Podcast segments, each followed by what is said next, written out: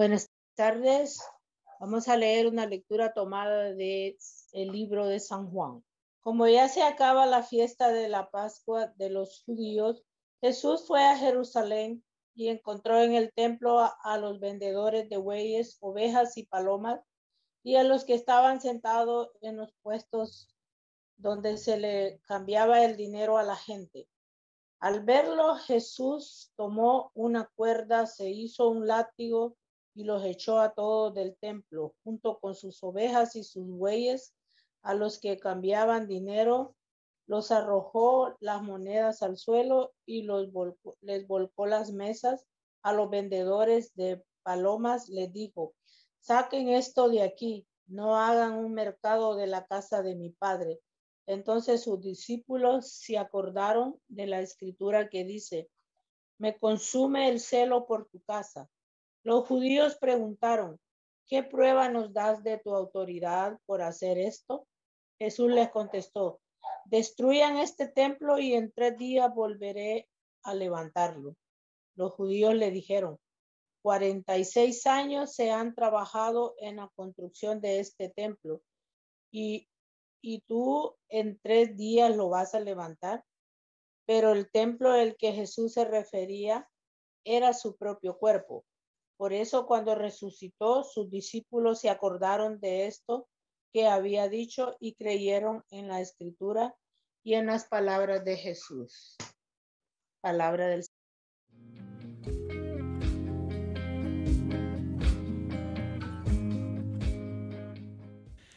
En el nombre de Dios, el Padre, el Hijo el Espíritu Santo. Amén.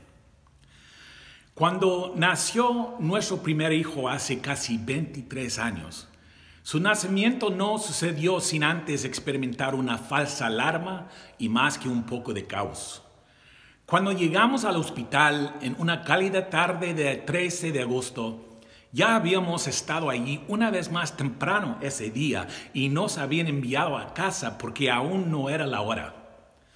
Cuando regresamos, el hospital nos instaló en una habitación, pero el personal tenía la sensación de que una vez más era más era nosotros era más probable que nosotros estuviéramos más ansiosos que el bebé que ocurriera ese parto. Así que las enfermeras no nos prestaron demasiada atención por un rato después de llegar. Nuestra buena amiga Lauri vino con nosotros esa vez. Mientras intentábamos pasar el tiempo en el cuarto, se hizo evidente que Susana se estaba volviendo cada vez más incómoda.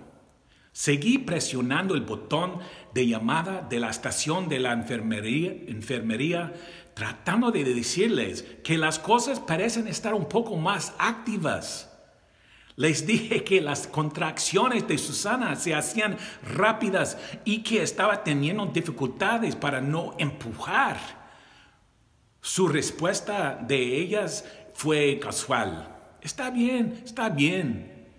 Venimos en un minuto para comprobarlo. Cuando una de las enfermeras finalmente entró un poco más tarde, miró a Susana y se dio cuenta de que estaba casi completamente dilatada. De repente el pánico que había estado en nuestras caras mientras ahora se había transferido a la cara de ella. La enfermera llamó a la obstetra, obstetra de Susana para informarla que Susana ya estaba lista para dar la luz, pero como ella le había dicho al médico algo completamente diferente un poco tiempo antes, ahora nuestra doctora estaba en, cirugía con otro paciente y se rechazaría un poco. Entonces la enfermera nos puso a trabajar, a nosotros. Comenzó a señalar el equipo y nos dijo a, a, Lauri y a mí que comenzáramos a preparar el cuarto para el parto, algo de lo que no sabíamos absolutamente nada. Sin embargo, hicimos lo que nos dijeron y comenzamos a preparar el cuarto mientras la enfermera iba a buscar otro médico que estuviera disponible para el parto. Movimos luces, movimos meses, colocamos estribos donde pensamos ah, que deberían ir, ajustamos el, ah, el, los muebles, apretamos ah, otras cosas.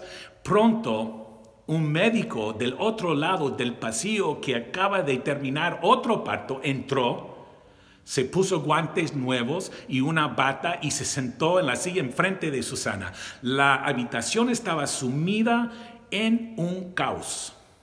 Yo y estoy seguro de que no ayudé ah, la situación tratando de, que Susana uh, concentrara, se concentrara en sus técnicas de respirar y otras cosas que aprendimos en las clases de partos. Y en ese momento nuestro propio médico, que acaba de terminar la cirugía y cruzó la calle corriendo, entró, se cambió la bata y los guantes y siguió su cargo. Pero antes de estar ocupada con el parto, miró alrededor del cuarto, se puso de pie, levantó las manos y nos dijo a todos que detuviéramos para. Ella preguntó con, con desconcierto ¿qué diablos pasó aquí? ¿Quién hizo esta sala de esta manera? Lauri y yo no nos quedamos callados. La doctora se puso de pie, puso las luces donde se suponía que debían ir, ajustó los estribos, puso las mantas y las toallas donde les correspondía, movió las mesas hacia atrás y luego, todavía moviendo la cabeza, volvió a sentarse para dar luz a nuestro hijo Maika.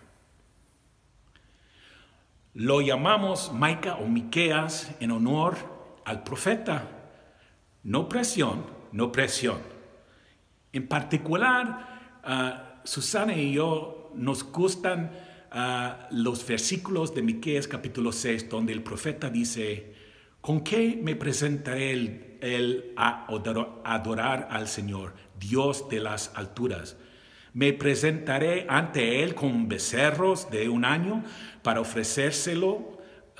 ofrecérselos en holocausto se alegrará el Señor si le ofrezco mil carneros o diez mil ríos de aceite?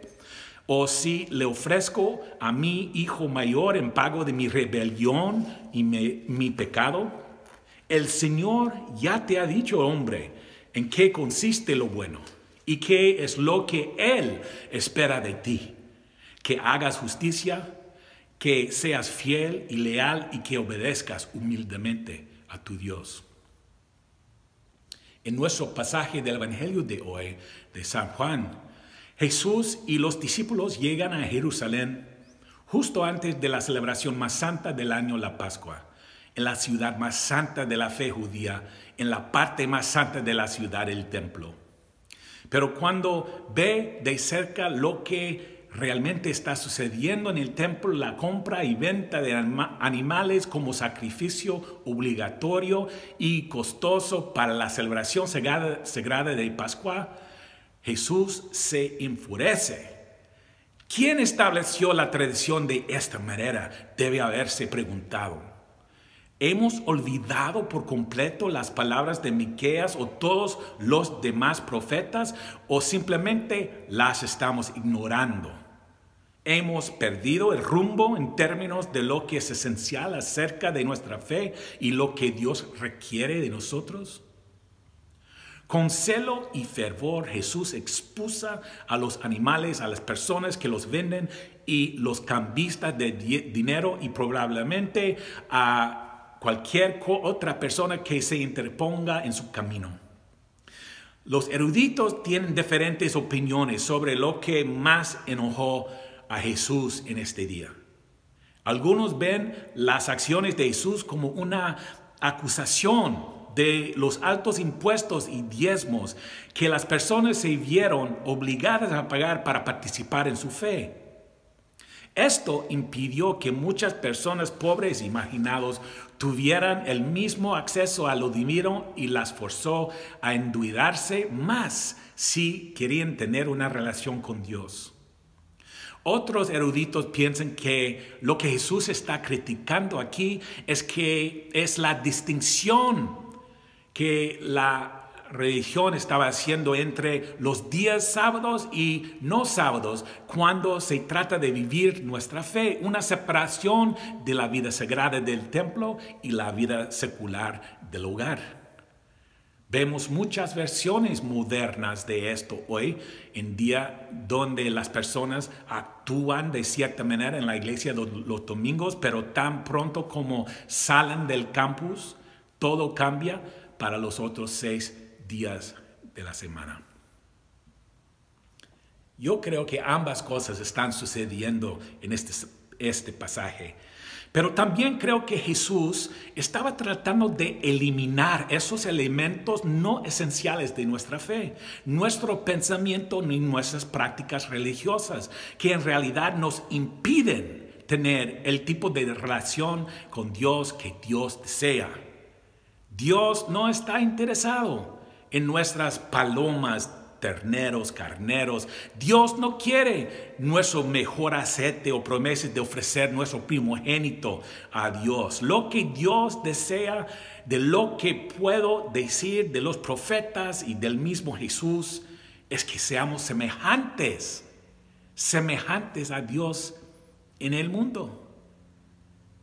Que hagamos justicia, que amemos la bondad, que caminemos con humildad, que alimentemos a los hambrientos, que llevemos la curación a los enfermos, que seamos el prójimo uh, samaritano a los de, los demás, que estemos en solidaridad con y empoderemos a los po pobres, marginados y olvidados. No solo los domingos, no solo en la iglesia, pero todo el tiempo, cada día donde sea que estemos.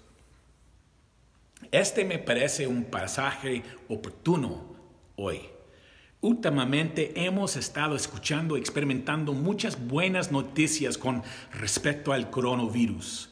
La reducción de su tasa de infección, cada vez más personas están recibiendo vacunas y la posibilidad de que la vida comience a volver a un sentido de, de normalidad. Pero con todo el dolor que ha venido con este virus, también hemos experimentado novedad y bendición, ya que nos hemos visto obligados a encontrar nuevas formas de reunirnos, nuevas formas de adorar juntos, aprender juntos, orar juntos y servir juntos. Y en el proceso creo que hemos descubierto o estamos descubriendo las cosas que son más esenciales para nuestra fe, nuestro discipulado y nuestra relación con Dios, con uno al otro. El virus ha actuado de una forma como Jesús de Nazaret con su látigo de cuerdas, forzándonos a salir de nuestros santos campos para reflexionar sobre lo más importante de la vida y de nuestra fe. He tenido muchas conversaciones con el personal, los colegas y otras personas sobre esas preguntas. A medida que salimos de la pandemia y comenzamos a volver rápidamente a la normalidad, ¿cuáles son las cosas no esenciales, no esenciales de nuestra vida de fe antes de la pandemia que queremos dejar atrás? Que queremos dejar en el pasado. Y igualmente, cuáles son las cosas esenciales que hemos visto obligados a descubrir durante la pandemia a las que no queremos renunciar. No voy a tratar de responder a esas preguntas aquí, ahorita. Ciertamente podemos discutirlos uh, en nuestras, uh, conversa nuestra conversación después uh, del servicio, pero más que nada, quiero que comencemos a pensar en estas preguntas y que realmente reflexionemos y nombremos aquellas cosas que son esenciales y más importantes para nosotros y para Dios. Amén.